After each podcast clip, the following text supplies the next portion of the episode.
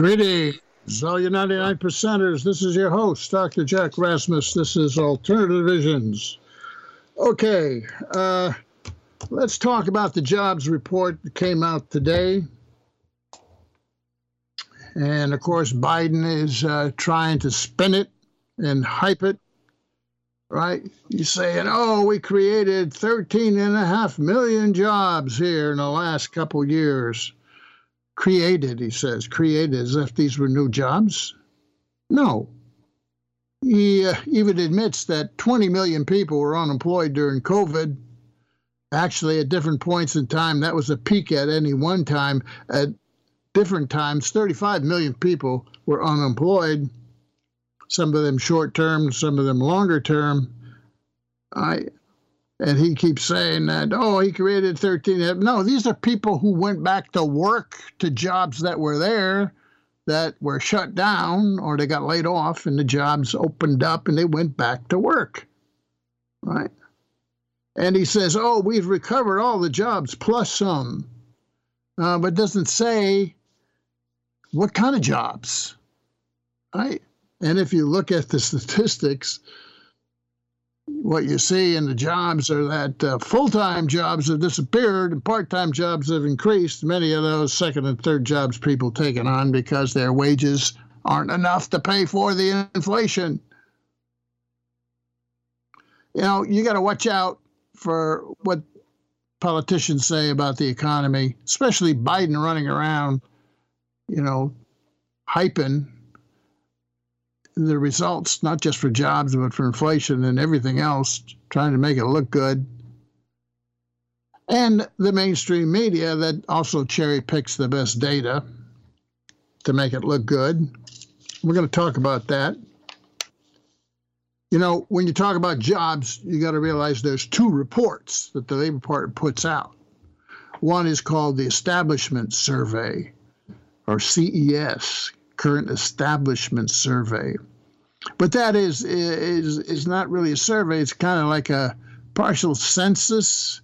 Large corporations, you know, big tech companies, big corporations, so forth, send data into the government on a monthly basis, jobs data, and uh, that's the current establishment survey. And that's the one that they report in the media every month, you know, for larger businesses. It misses the smaller businesses, which make up most of the employment in this country. Yeah. So, you know, maybe 400,000 or so larger businesses. There are like 9 million businesses in this country. Uh, so the establishment survey is, you know, a partial census of about 400,000 or so companies. And that's the one that they report 187,000 here for August. By the way, that's not the whole month of August, that's about mid August. All these monthly reports are really about the middle of the month. It takes them a couple weeks in order to aggregate it all and report it. So, you know, through mid August, 187,000. Now, the thing to remember about this is that's about the number every month for the last four months. In other words, it's stuck. It's stuck at a, about 180,000. Well, that sounds like good, good deal. 180,000. Well, you got to remember there's at least 100,000, maybe 125,000 people entering the labor force looking for jobs every month on average. You know, so the important thing is are they covering that? Are people being able to get jobs? Uh, so, you know, 187,000 average stuck. By the way, uh, the inflation is stuck as well over the summer uh, in services, services inflation. Goods inflation, as I've been saying, has come down. It's pretty flat. That may be because of the global economy and demand for exports is, is pretty flat.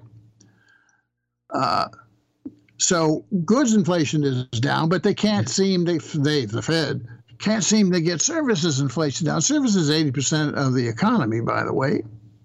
That's been stuck at around Well, the numbers are between 5.3% to 6.2% latest. It's sort of creeping up a little bit.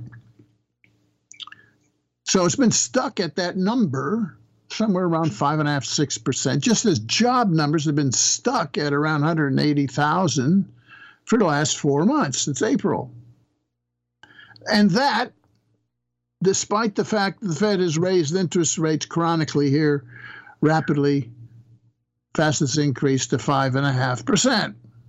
Now the Fed's going to have to decide whether to do it again at the end of this month and uh, investors are saying, no, no, the Fed's going to stop. He's going to stop. Well, we'll see. The Fed's between a rock and a hard place, by the way. If it continues raising rates, it's going to exacerbate the uh, interest rate risk for regional banks.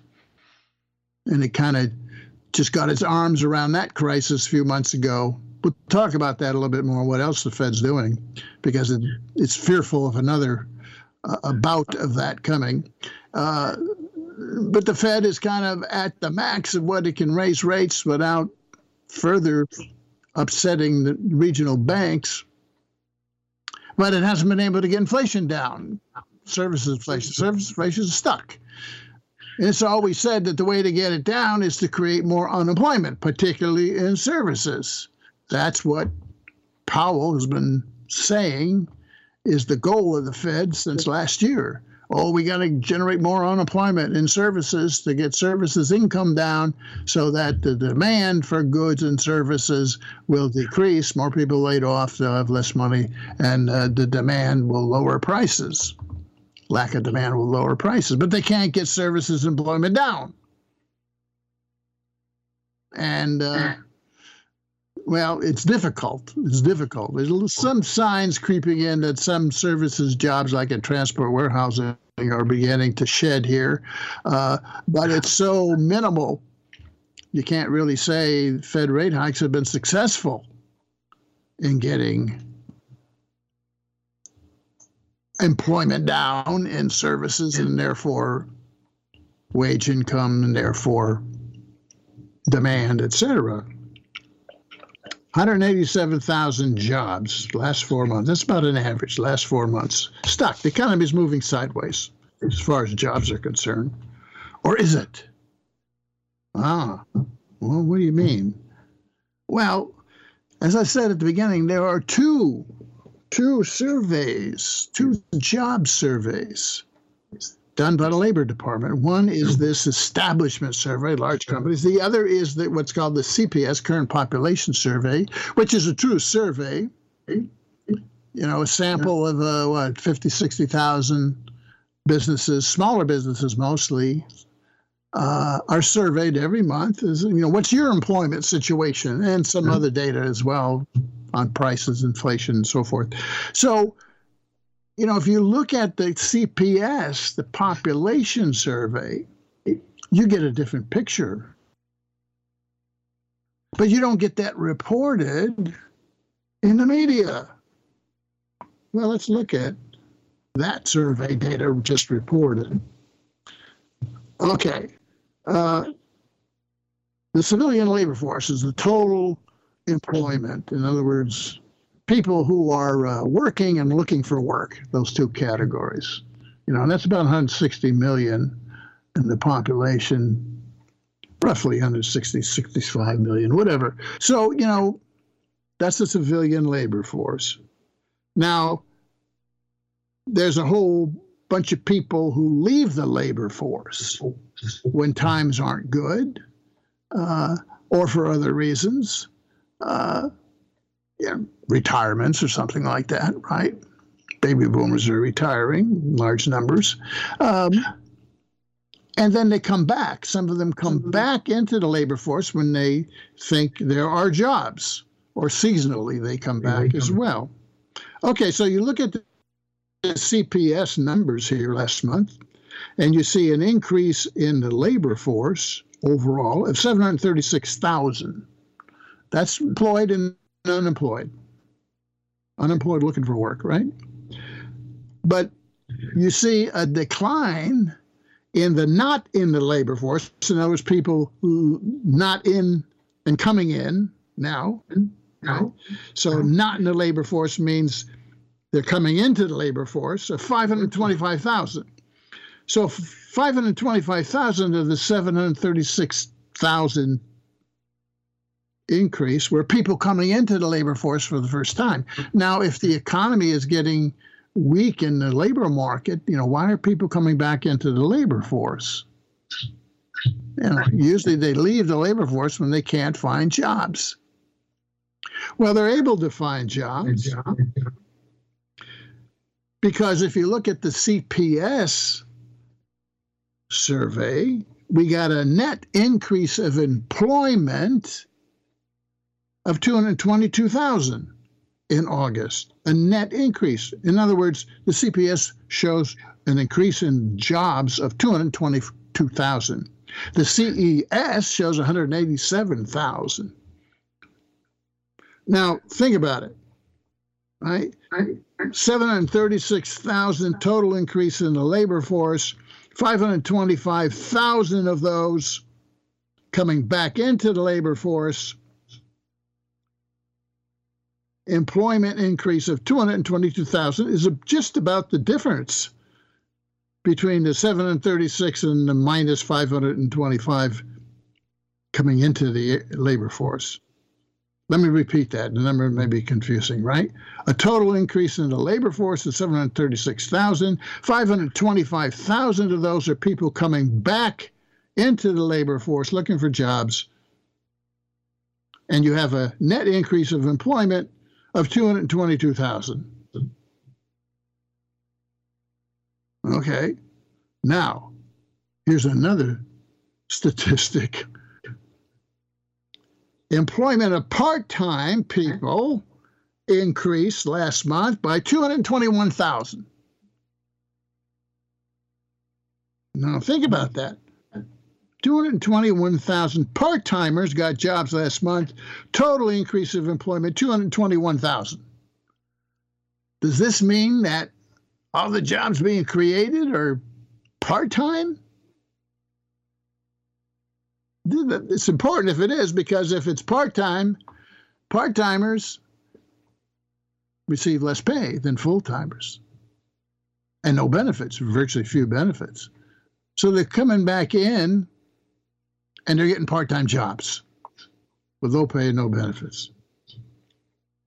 Well, why are they doing that? Well, because maybe they're can't afford uh, the inflation, whatever they're doing here. Maybe they ran out of unemployment benefits or something, you know, lots of reasons.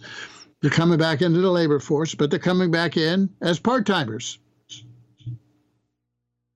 And, and that's not a, a one month event because if you look at, again, the CPS since May of this mm-hmm. year, April, May of this year, 500,000 part time jobs, quote, created.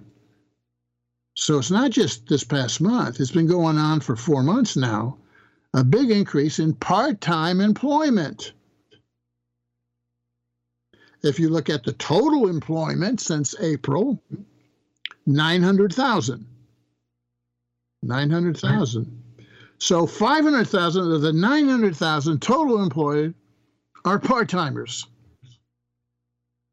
according to the CPS. But they ignore the CPS, you see, because the numbers aren't, uh, you know, as as attractive as the CES. Yeah, the picture you get here in the CPS is that of the 900,000 jobs created, 500,000 of them are part time. Now let's peel that onion one more layer. 500,000, actually about 520,000. This is, by the way, table A8, A-8 of the CPS. Okay. And uh, look at table A-9 of the CPS, which gives you another similar picture of What's happening with full time jobs and part time jobs? What do we find in Table A9? Full time jobs since April have declined in the economy by 311,000. Part time jobs have increased since April by 520,000. 300,000 plus lost, 500,000 plus gained. And most of the part time jobs gained, again, the mm-hmm. 500,000, are workers adding second and third jobs. Because there's a, another stat called multiple job holders. Multiple job. Now, people who are adding a second and sometimes a third job since April has increased by 321,000. Most of the part time jobs are people who are already employed adding second and third part time jobs. You see, because the government does not, what it says, employment and unemployment, it doesn't look at people, it looks at jobs. Those are job numbers, not employed worker numbers. So that you can add jobs by adding second and third jobs makes the economy look good. But people aren't really new people aren't really getting the jobs, or people who are unemployed aren't really getting the jobs.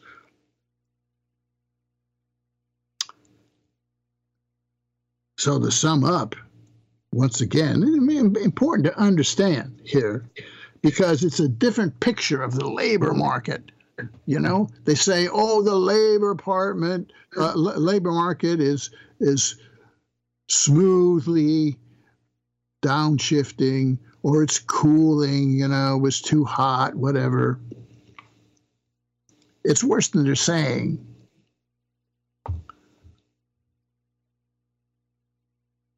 Two hundred twenty-two thousand total net jobs increased last month.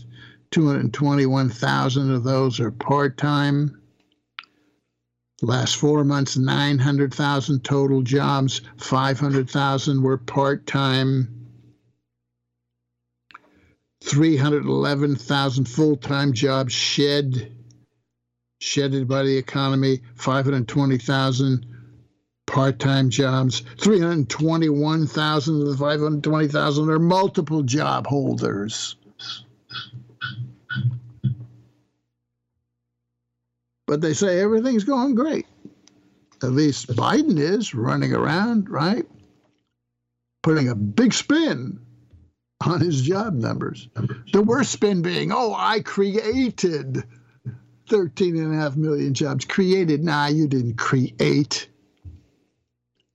These are people returning to work or just natural growth in part time employment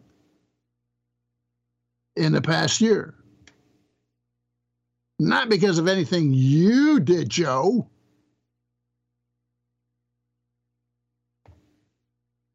You know, he hypes these three bills, right, that he passed uh, the Infrastructure Act, right, the Chip and Semiconductor Act, and the Inflation Reduction Act, worth $1.65 trillion of subsidies and tax cuts given to businesses. Now, how's he paying for it? Well, he cut the bottom out of all the COVID relief programs and shifted the spending from COVID relief and, you know, child care and student debt and all this stuff. Shifted it to give it to businesses. That's what's going on in 2022, a big shift. But as I've said, the jobs haven't really re- appeared very much. I mean, you know, infrastructure jobs, these don't appear overnight. And by the way, infrastructure, you know, construction jobs, uh, we're not getting any big increase in construction jobs, right? Over the past year, construction jobs have increased by 23,000. I'm looking at table A14. Yeah, August 2022, 401,000 construction jobs. August 23, 424. Okay, 13,000 jobs. 1.65 trillion, 13,000 jobs. Well, it hasn't really hit. And then he brags about, oh, 800,000 manufacturing jobs. I created 800,000 manufacturing. Again, these are people going back to work. And if you look at 814 again, what do you got? 433,000 unemployed. Last year, 515,000 unemployed. Know, so what do we get? We get maybe 100,000 fewer unemployed in manufacturing over the past year. Manufacturing is still below its numbers in 2019. Yeah, we haven't uh, gotten back to manufacturing, the numbers that we have. And by the way, you know, manufacturing is only uh, 12% of the economy. It's not like services, 80% is services. So, you know, you gotta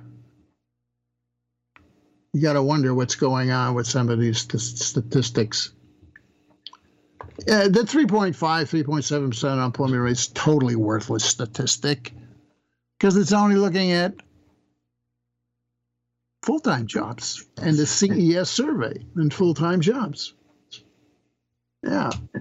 What is what is it? The let's see, uh, 3.8, I guess it is now, right? But if you added part-time jobs and people leaving the labor force and so forth. Even the government statistics say 7.1% unemployment, not 3.8. 7.1 when you talk about part-time and ten, you know people uh, dropped out of the labor force and that's an underestimate because a lot more people who have dropped out of the labor force haven't come back i estimate that the un- true unemployment rate in this country is somewhere between 8 and 9 percent still not 3.8%. You know, in the past, I've talked about what's wrong with that 3.8% CES, full time worker only estimate, or U, U 3, they call it, right? Estimate. It's, it's distorted. This is a statistic that's distorted about very questionable assumptions of jobs created six to nine months ago by small independent employed businesses new business formation. I'm not going to get into that again. I've talked about that, but it's not raw data. It's not the actual number. It's a statistic. You know, st- all statistics are you take the actual raw data and you do a manipulation of it. That's a statistic by definition. So all these numbers are statistics.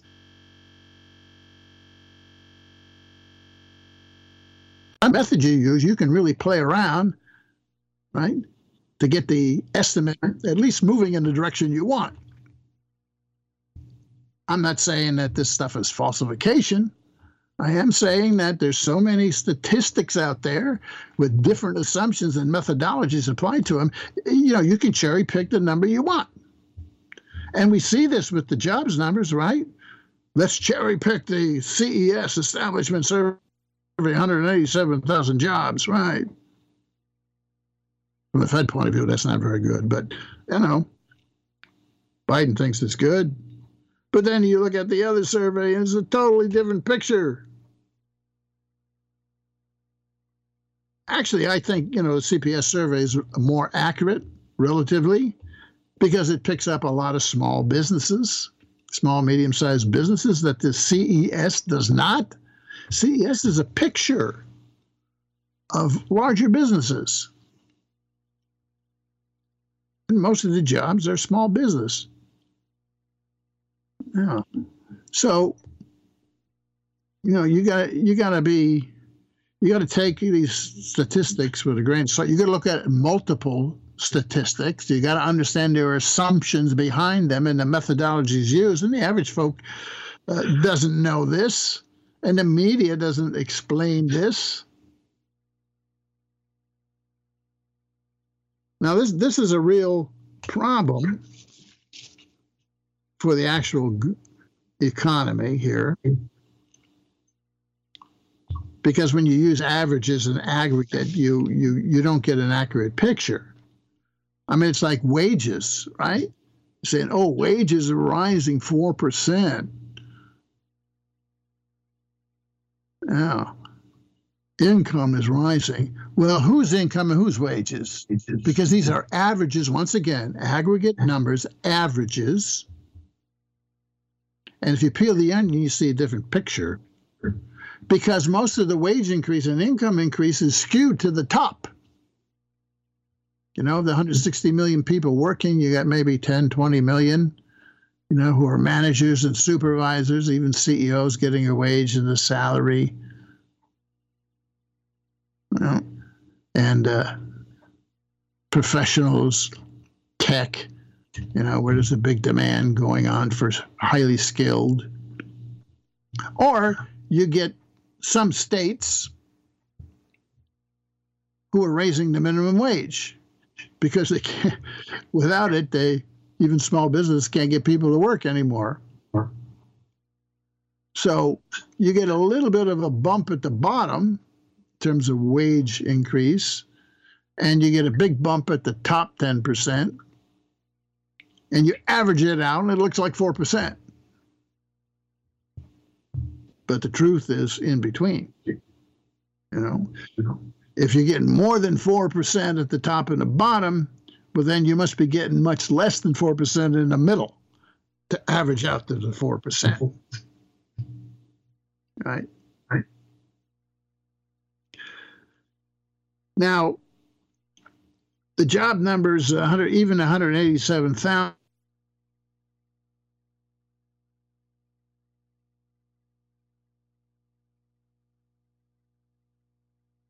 Last month, two things happened that reduced jobs by 54,000, and that, that's the ongoing strike, the actors and so forth strike, and the collapse of uh, the shipping company, major shipping uh, truck shipping company called Yellow Freight.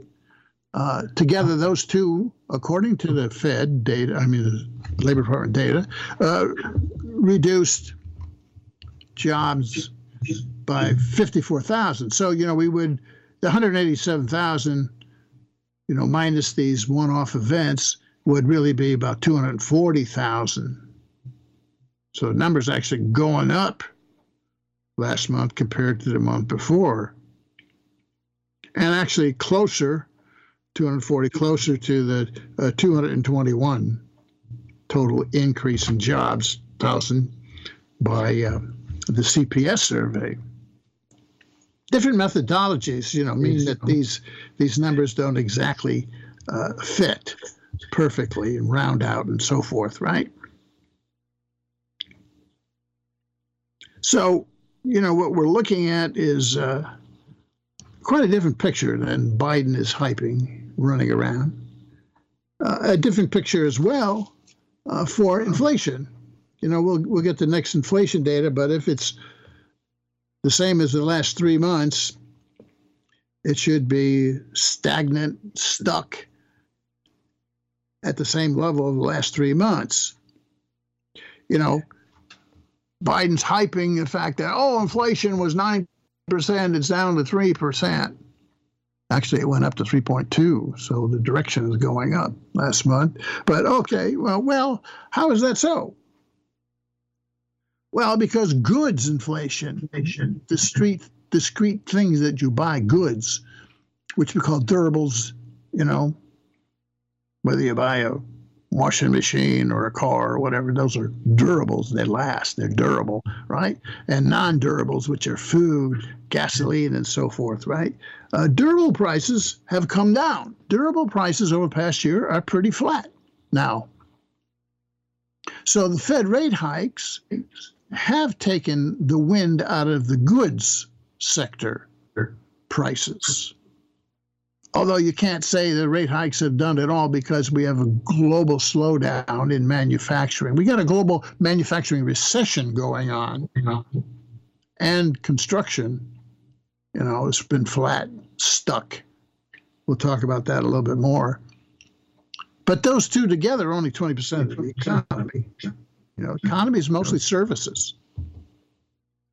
And services inflation has not come down very much it's stuck at you know high five six percent Hasn't come down to 3.2%, right? But when you average out goods inflation decline and minimal, if any, services inflation decline, uh, you get to 3.2%. Again, the, glo- the aggregate average. But you know, you and I spend more on services. We buy more services than we buy goods. So the actual impact on us is not inflation is not three percent. That's that's why you know people know. You know, when the government and Biden says, "Oh, three, we brought it down from nine to three, You know, I mean, and they're not feeling it because it's not happening in reality for them. They're not feeling.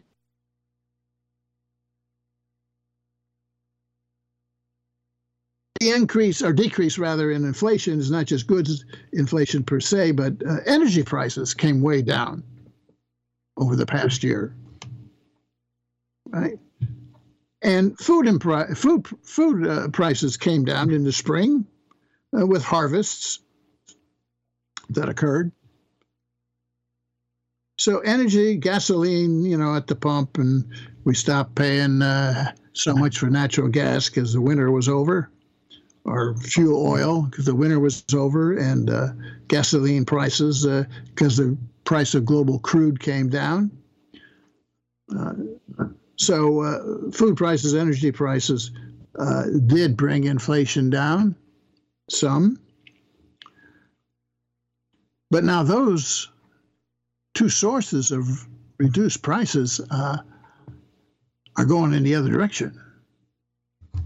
Crude oil prices are now up to $85 a barrel as OPEC and Russia and the others cut their supply again and again and again. Right? So crude oil prices are going up and gasoline at the pump is going up again.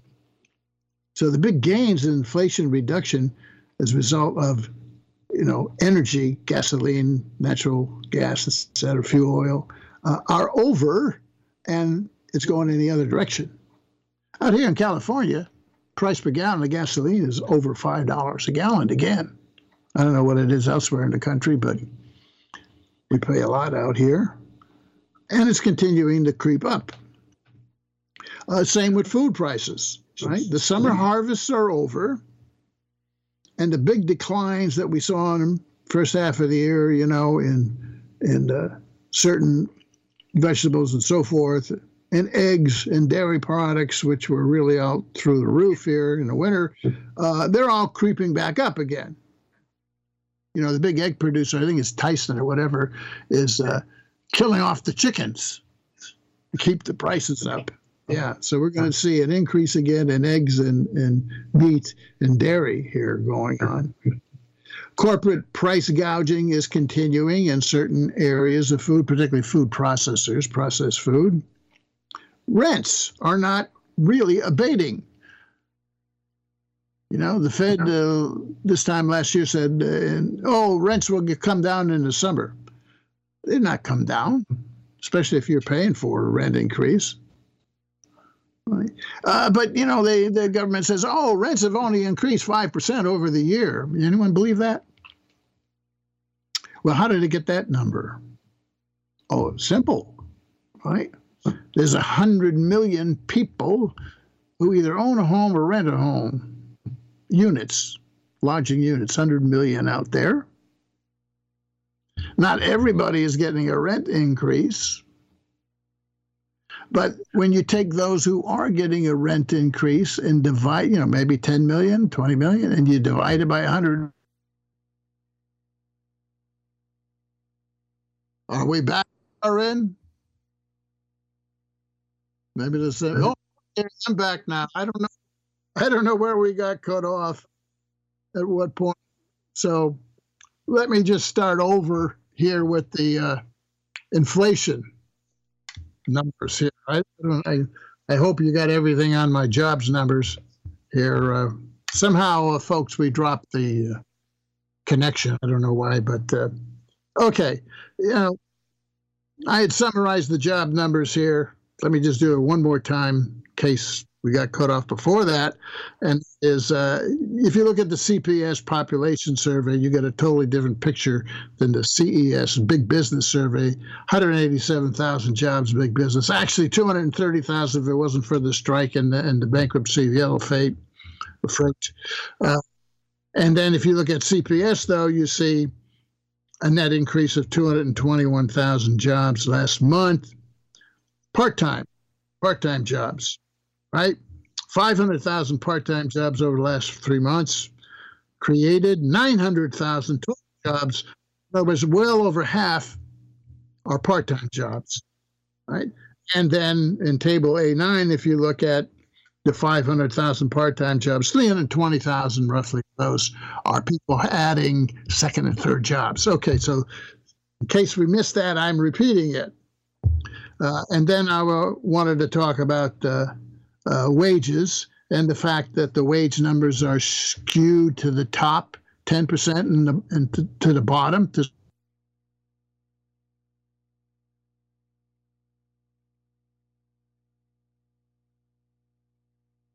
some ex- numbers. Whoa, we have another problem here. Reconnecting. Are we on? Can you hear me? PR? Are in?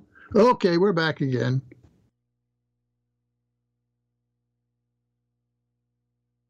Okay. Uh, all right. So I'm not going to go over the job numbers. I'm going to presume you everybody got got the job number clarifications here I'm talking about. It's part-time jobs. It's part-time jobs.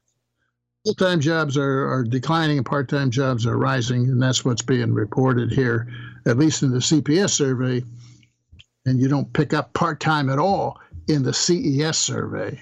Okay, that's the problem. Okay, uh, and food prices, you know, uh, food and energy prices have come down over the past year, at least they did. Now they're creeping back up.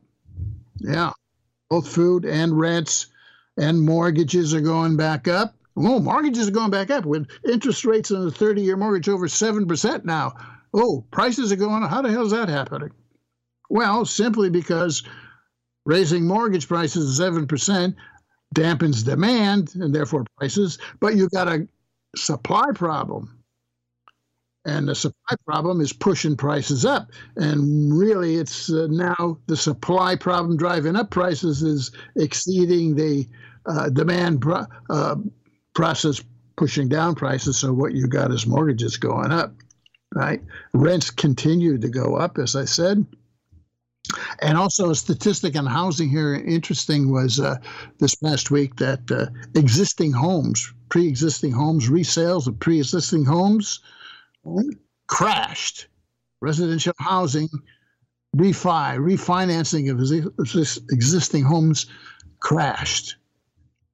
At the same time, you got new housing construction guys working like hell to build new housing.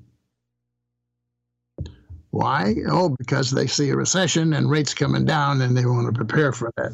That's happening. Right. So housing crash, uh, commercial real estate already crashed. Well, refi crash, right? Manufacturing is flat.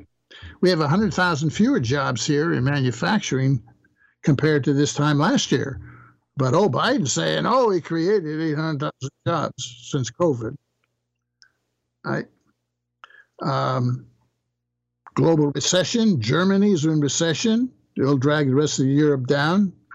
China is sputtering, you know, it can't get going again because there's a lot of, a lot of demand for its exports because the rest of the world is slowing down, right? Uh, and GDP, oh, they're saying we're going to get a bigger GDP number than uh, 1% predicted by the Fed at the beginning of the year. Well, again, this is they they average and then they annualize the GDP numbers quarter by quarter. Uh, we shouldn't fall for this annualized GDP two percent, whatever. What we need to do is look at where the economy is on December 31st compared to where it was on December 31st of the first year. What's the output total, right? And if we look at 2022 in that regard, we get a 1% GDP growth. So I want to see on December 31st of 2023 what the economy looks like compared to one year earlier. Then we can say, are we in a recession? Is the economy flat? Whatever. But certainly, small business has been borrowing less. And what about big businesses? Well, big businesses don't have to borrow. You know, that's one of the problems why uh, the Fed lowering and raising interest rates is not that effective. You know, the Fed hasn't been able to slow down big businesses and their investment and their so forth because monetary policy interest rate hikes are not as effective as they used to be. Why? Because big businesses, you know, they don't borrow money to expand. They issue corporate bonds or commercial paper and raise money that way, or they issue uh, stocks and equity. We know we got a stock boom going on, right? Uh, or they go offshore and they borrow money, right? Or they're they're flush with so much cash they don't need to borrow, like like Apple. They don't need to borrow. Apple does borrow money, by the way, by issuing its bonds but not because it needs it to expand, because it then t- turns around and gives that money. At least when interest rates were low, they did this. Gives that money to its shareholders, which is mostly, you know, the founders. So big businesses aren't as responsive to Fed rate hikes. And you can't slow down the economy by slowing down these big businesses by rate hikes monetary policy is relatively increasingly inefficient, ineffective. Now, if that's the case, the Fed has to raise rates a lot more to slow down those big companies. In other words, to make them lay off, you know, to reduce wage income, to reduce demand and inflation. A lot more than five and a half percent. You know, we tend to forget that similar inflation, 9, 10 percent, that occurred in 1980 81, it took a 15% Fed interest rate to break the back of that inflation. 15%. We're only at 5.5%. But now, because of the financialization and globalization of the global economy and capitalism in the 21st century, right? They can't raise it more than 6%, I say, without exacerbating further the banking system. So they're between a rock and a hard. place. It's called contradictions, you see. The contradictions of the capitalist system are intensifying. Monetary policy is not working as well, can't work as well because of how capitalism has changed. The same goes for fiscal policy, right? We have this huge debt, $34 trillion, and interest rates now at 5 6% the Fed has to pay. And we got interest on the debt annually six to 900 billion a year now. You know, and the Fed has to continue raising rates, not just to reduce inflation, which is getting harder, but in order to finance this huge deficit and debt every year, over a trillion dollars, over a trillion dollars, which means they got to sell more bonds to attract buyers of bonds. They got to make the interest rate more attractive. They got to raise the interest rate. I don't see rates coming down very much. Even if inflation comes down, the Fed's going to have to finance these deficits for the next couple of years here. So the Fed has to keep interest rates high to attract buyers of its bonds. And then if the dollar no longer is the global currency being traded as the BRICS move to an alternative currency, you know, that's going to exacerbate the situation even more. So monetary policy is facing capitalist monetary policy is facing significant contradictions. In other words, it's not very effective. At the same time, fiscal policy is not as effective and they are having a harder time using it as well. Because of these huge deficits they ran up. And why did they run them up? To pay for their damn wars. $7 trillion, according to Brown University. Not counting Ukraine, of course, or China, war against China trying to prepare for, not counting that. $7 trillion. You know, Pentagon, $850 billion. Total defense every year over a trillion dollars. Know? At the same time, they got these massive tax cuts that they've cut for corporations the last 20 years that they won't reverse. And that exacerbates the deficit every year as well. And if the economy slows down, that makes it even worse tax collection. So this deficit is baked in, this trillion dollar plus annual deficit is baked into the system. And in order to finance the trillion dollar budget deficit plus trillion plus every year, the Fed has to borrow money.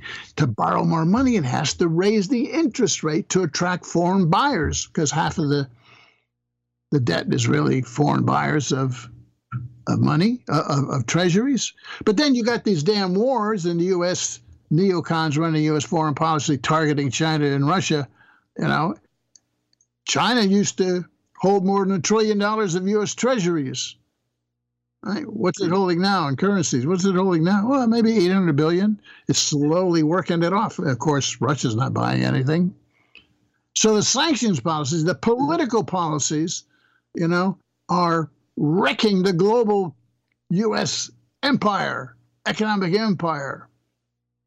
Yeah, the neocons are really dumbasses, you know they only see one thing, you know, they want to expand the political power, and they don't understand they're wrecking their own empire in the process.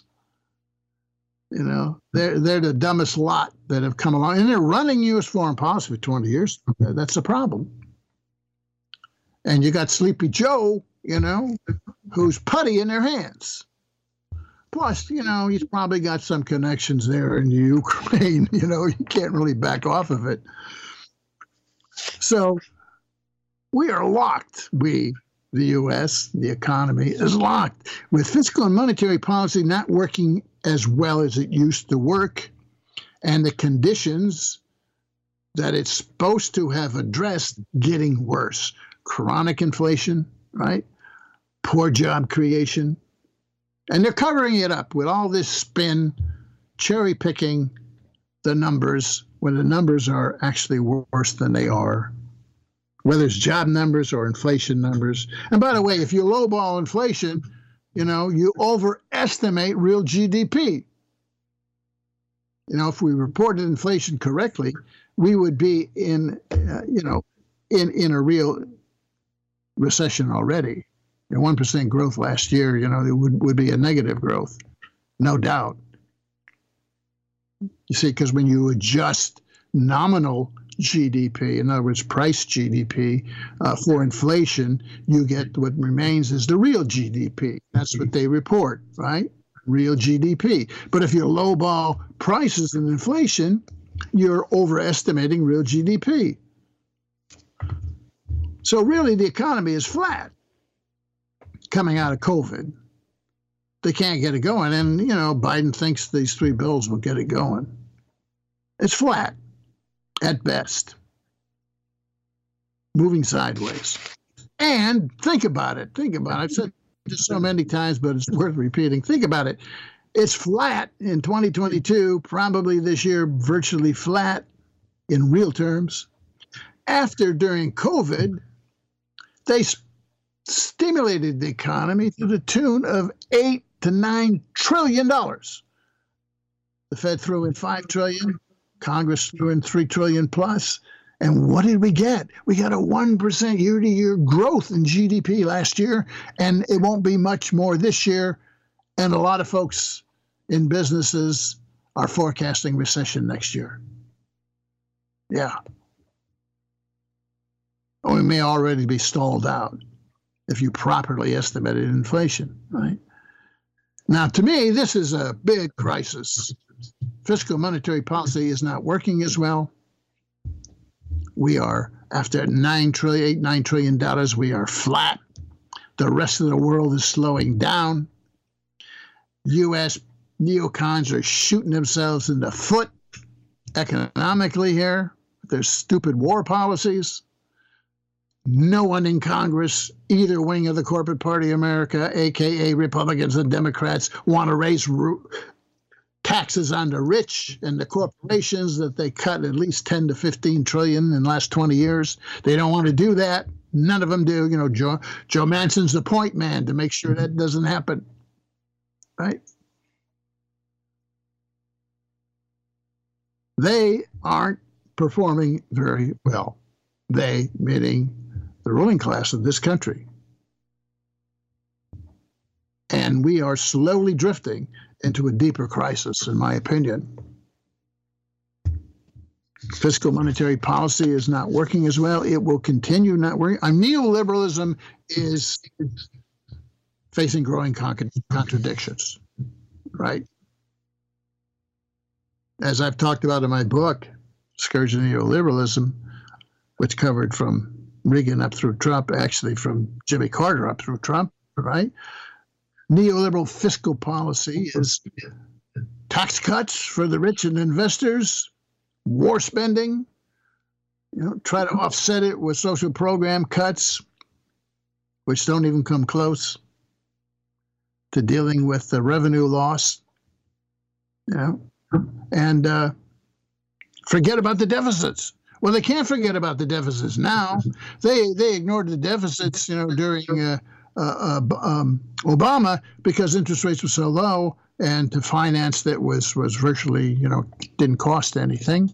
So they just let it run. But now, with inflation, they have to raise interest rates, or they've chosen to raise interest rates, and now their cost is going up 600 billion, 900 billion a year, just interest on the debt. They cannot sustain that and they won't reduce defense war spending. So they're going to go after. Watch the uh, after the next election, who, whichever wing of the corporate party is elected, they're going to go after discretionary and non-discretionary spending, and hmm. i.e., Medicare, Social Security, pensions, etc. There's nowhere else they can get the money. So watch them do that. I've been predicting that. You can re- go on my blog, jackrasmus.com. I, com, I uh, reissued a 2019 article where I said, stealing the Social Security surplus. They're going to go after Social Security.